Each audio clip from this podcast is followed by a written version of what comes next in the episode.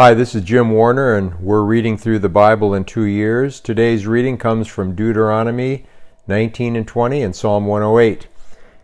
Remember that uh, Deuteronomy is Moses teaching the new generation uh, the law and the requirements of God, and also remembering what he has done before they go into the promised land. And Moses was not going to go in, but they would be led by Joshua.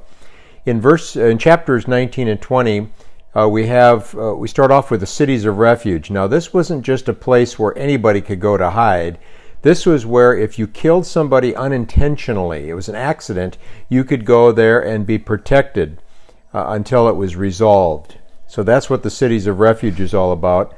Then we have the boundary markers, which is just practical advice in verse 14. And then verses 15 to the end of the chapter, we have the uh, teaching about witnesses and there needed to be two or three witnesses in order to convict somebody, and lying was greatly discouraged, and there was a tremendous penalty for lying. Then in chapter 20, we have basically the rules of war. And there's something a little disturbing to some people here that when they went into a territory where they were going to be living, they were God required them to actually kill everybody and destroy all the altars.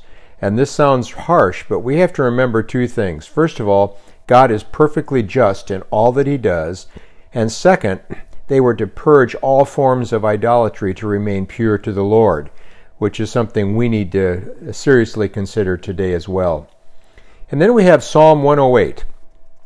There's an interesting pattern here, and they all start with P's.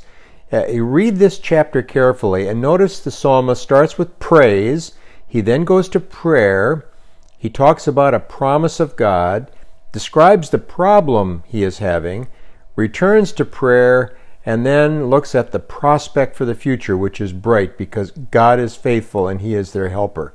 So we have all these P's, and that's a pattern that you see uh, repeated in Scripture, and it's also a good pattern for us to follow. Start with praise, go to prayer, claim the promise, describe the problem, pray about the problem, and then look for a bright prospect for the future. So, a great psalm. Tomorrow we're going to look at Deuteronomy 21 and 22 and Psalm 109 if you want to read ahead. Uh, remember, reading the Bible is going to change your life, so keep reading. This is Jim Warner. We'll see you tomorrow.